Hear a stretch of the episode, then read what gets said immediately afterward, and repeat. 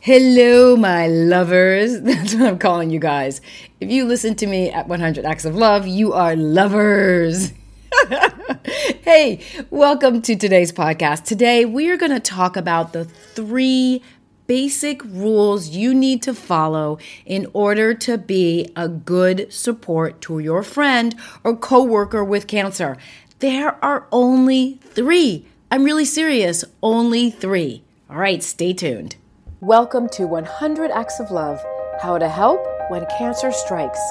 Great tips and unique ideas on what you can do to support your friend with cancer. Hey, everybody, I'm so glad that you joined me here today. So, today we're going to talk about the three basic rules for supporting somebody with cancer. There are only three, not 10, not seven, not 25, but three. And that means that they should be fairly easy for anybody to remember. And if not, write them down. You know, I always tell my kids if you don't see me writing it down, it's probably not going to happen. So these are three great rules for you to write down. Now, before I get into that, I want to talk a little bit about the cancer fairy tale and I'm going to go into this in another um, in another podcast. I did one about myths, but I haven't talked about cancer fairy tales. And the cancer fairy tales involves basically another three things. Basically, it's the idea that you need to be strong and have great strength to get through cancer. That um, that you're going to go bald and be nauseous, and that you get to rest and relax. And but all those are great big fairy tales. They're what we see in the movies, and so we obviously sort of believe them that they happen in real life, and they're not. So let's start with number one that you just need strength and courage and need to just roar, be strong to get through cancer. Well, the idea that you're going to jump out of bed every day being strong, it's just bull. It's 100% bull.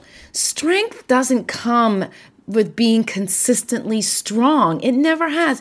Even when you lift weights, let's say you're a bodybuilder and you're lifting weights, you always need to give your body time to rest, right? Bodybuilders aren't running around with with you know 20 pound dumbbells doing bicep curls every single moment of every single day. No they do their bicep curls when they need to do them and then they rest. And the same thing goes with cancer and strength. Strength comes from getting out of bed that's strength. Strength comes from saying to yourself, I'm getting up and I'm going to do this again today. Strength comes from so not wanting to do another chemo treatment, dreading the side effects and doing it anyway. So this notion that that uh, that a person with cancer is like, you know, jumps out of bed and is like, I'm going to be strong today is so not accurate at all.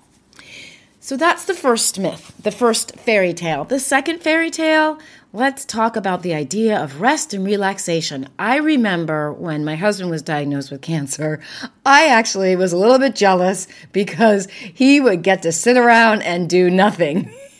now. I'm a little embarrassed to admit it. But, you know, now looking back, you know, I know 100% sure there was no getting around, sitting around doing nothing. He had stage four cancer. The cancer was very close to killing him. When we caught it, it was about two to three weeks out from actually shutting down his lungs and killing him and suffocating him. So there wasn't any like, he wasn't like, woohoo, I get to do nothing all day. He's like, oh my God, I like, I need to really mentally and and physically fight this thing. And not uh, not only that, there was so much fatigue. And fatigue, the tiredness. Look, if you're a cancer muggle and you haven't experienced cancer, a cancer muggle is someone who is new to the cancer world, doesn't understand anything really about cancer, what cancer is, and the side effects of cancer, and how it affects you mentally, then you're a cancer muggle. And that's okay, because this podcast is really for cancer muggles so that it makes you a little bit less mugglish. Um, so, you know, if you're a cancer muggle, the idea that you get to rest feels so good. But the fatigue that I watched my husband go through deep, deep, deep bone like i can't even describe the the level of fatigue he felt he was so tired he couldn't read he was so tired he couldn't concentrate he couldn't sometimes he couldn't finish a whole sentence because he was so tired.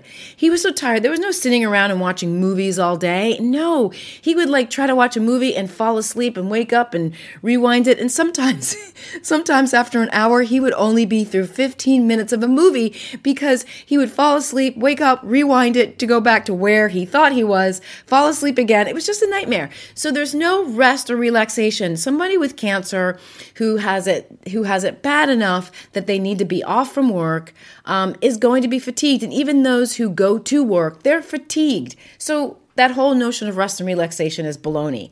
And then lastly, let's talk about being bald and nausea. Look, I know it's an image out there every single time Hollywood puts someone with cancer on the screen. They are bald and they have bags under their eyes and they're always throwing up. Like that's like the prerequisite to showing that someone in cancer, someone in a movie has cancer.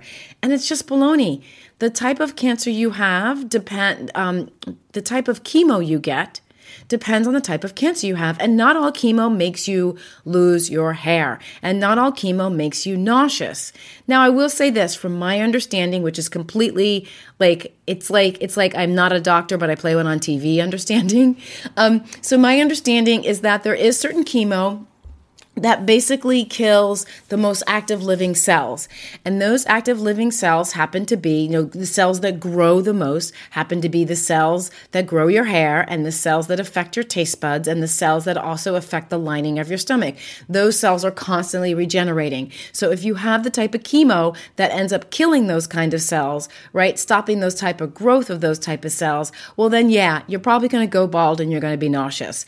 But if you don't have that type of chemo, then you're not going to grow bald and you're probably not going to be nauseous. Or I don't know if that's true, but I do know that there are plenty of people who have cancer who have hair on their head and who don't run around having to vomit every five seconds. So those are the three myths that I just wanted to like demystify because they do more a lot of harm when you are trying to support your friend with cancer. If you believe these things in your head, then you're coming at their cancer with with with ideas that aren't going to be helpful. You're not going to be able to generate creative ideas because you have these preconceived notions of what it's like to have cancer.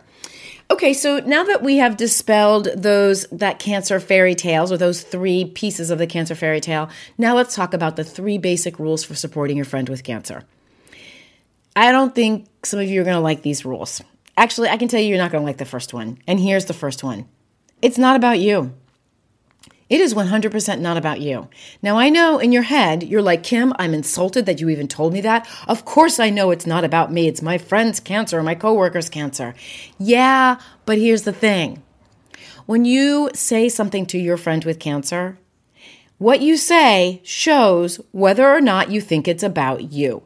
Cancer brings up so much emotions in us, and that's a thing we don't discuss. It brings up a lot of emotions for the person with cancer, and it brings up a lot of emotions for those of us who are trying to support the person with cancer, right? Let's just talk about some basic ones. A basic emotion holy shit, massive amounts of fear, right? Fear that this person that you care about might die. Our own morbidity. We love to think that we've got tomorrow.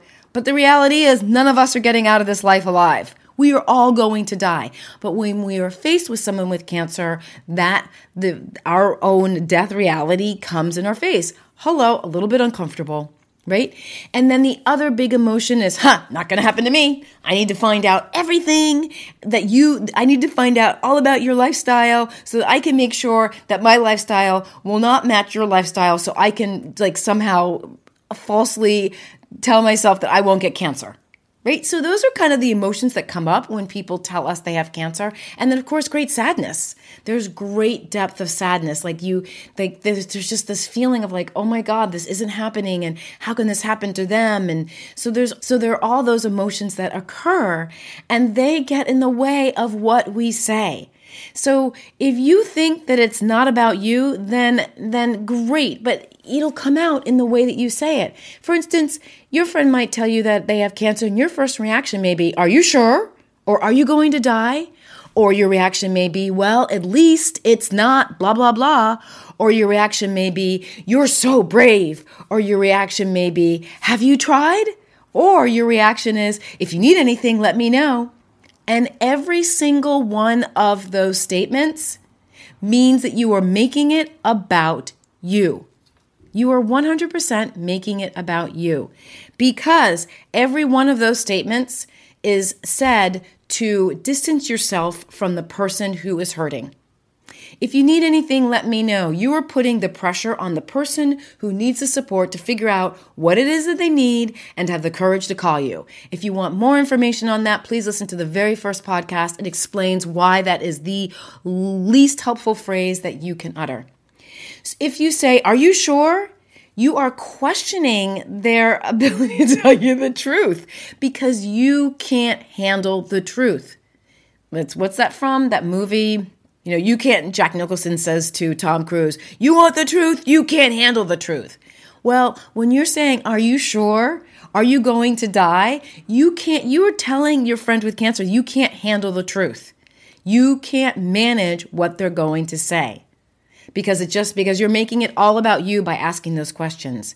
When you say, at least it's the good kind of cancer, or at least it's stage one and not stage four, or, or you're saying you're so brave, you are making it all about you because you are pushing yourself away mentally and emotionally from what is happening to your friend. When you say at least, you're making it like, well, it's not so bad. What you have to deal with is not so bad. And while that may be true in some instances, it's not your place to point it out. It is for the person with cancer to get to that place where they can understand and feel grateful for the things that they have. And when you say you're so brave, that is literally like putting your hand up out in front of the person saying, Stop talking. Stop talking. Like, I just want to tell you that you're brave, and I feel like I've got that, and I don't want to deal with any of the emotional output. You're making it about you. So, what you say really determines truthfully, and what you want to say really determines truthfully about whether or not you're making it about you. And you guys, you know, look, I know it's hard to not make it about you, but that's what we're going to talk about here. We're going to talk about these are the three things that you can remember to not make it about you. So here's the that was rule number one. Rule number two remind yourself that your job is not to fix the situation. You can't fix Jack with their cancer. And this is really hard because we want to fix it. We want to fix stuff. We are Americans. We're good at fixing things. We we fixed it. We just, you know, we fix things. We cannot stand sitting in our own powerlessness. And when your friend has cancer, you will probably feel the drive to fix it, to find a better doctor for her, to send her an article on this great cancer cure that will have nothing to do with the type of cancer that she has. So please don't do that. But you will want to fix it. You'll want to make it, you want to, you want to make it better. But here's the thing. You can't fix it, but you can make it better, but not by fixing it. You can make it better by showing up as you that's how you make it better. You just remind them of how important they are. You remind them that you're thinking of them. That's how you make it or the cancer or really the person with cancer, your friend or your coworker with cancer better. Once you know that you can't fix it, once you really understand that you can't fix it, your focus will be on the little things that will make their lives better. And that's something that you can do, that you do have power over.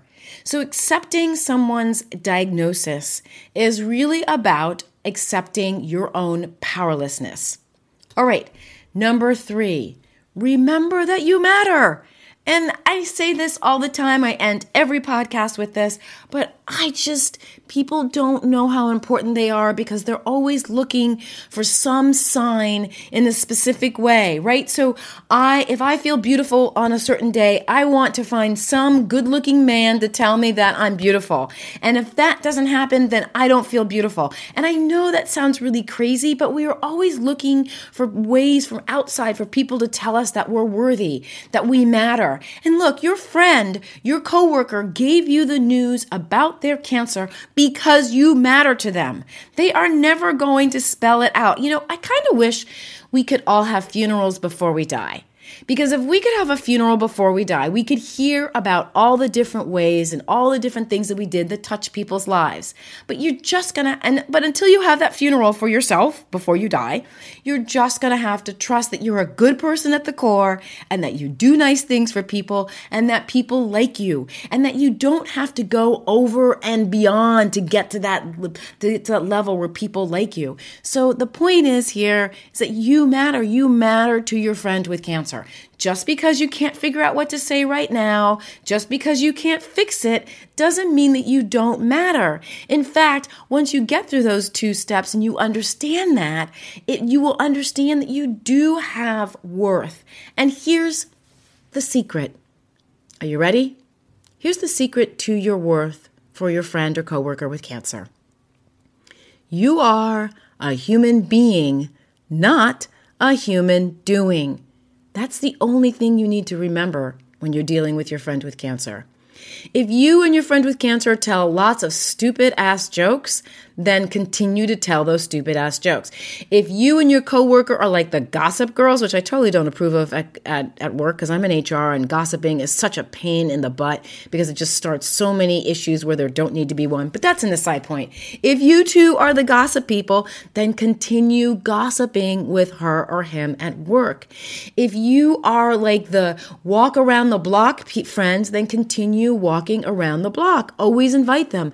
Continue to do what you do with them on a regular basis, maybe a little bit more frequently because they have cancer and they need a little extra attention. But don't focus on being a human doing, focus on being a human being. It really is that simple. Well, sort of. Okay, it's probably not really that simple because if it was, everyone would be doing it. But I cannot stress enough you have value. You have value to the mailman, mail person that you say hi to every time you pass them. You have value when you are polite and nice to the Target store clerk. You know, you have value when you tell your kids you love them. You have so much value in this world. So stop looking for proof of it and just trust it in your heart and show up for your friend with cancer. They need you right now not to be anything else but exactly who you are. There. I'm done with this podcast. I'm feeling pretty good about this one. I really am because the message is really clear. You matter. All right, so a quick recap. The three things you need to do, the three rules you need to follow to be an excellent support to your friend with cancer is remember rule number one, it's not about you. Rule number two, remind yourself that your job is not to fix the situation, but you can make it better. And rule number three is to remember that you matter. All right, well, don't forget to check out 100actsoflove.com if you want more tips. I'm going to have a new lead magnet up next week. Super excited. This lead magnet is going to offer you five phrases never to say again why they're not helpful, and what five phrases to use as well. And also, super excited, I am launching a consulting business to help HR professionals. And lastly, I am going to separate out 100 Acts of Love and my HR consulting business. So, the HR consulting business will have a website up at, in February. Super excited to move forward. And with that, um, yeah, so that's it. Thank you so much for joining me here today. I so appreciate you. I appreciate your time. And please, please, please remember, you matter. You matter so very much. Have a great day.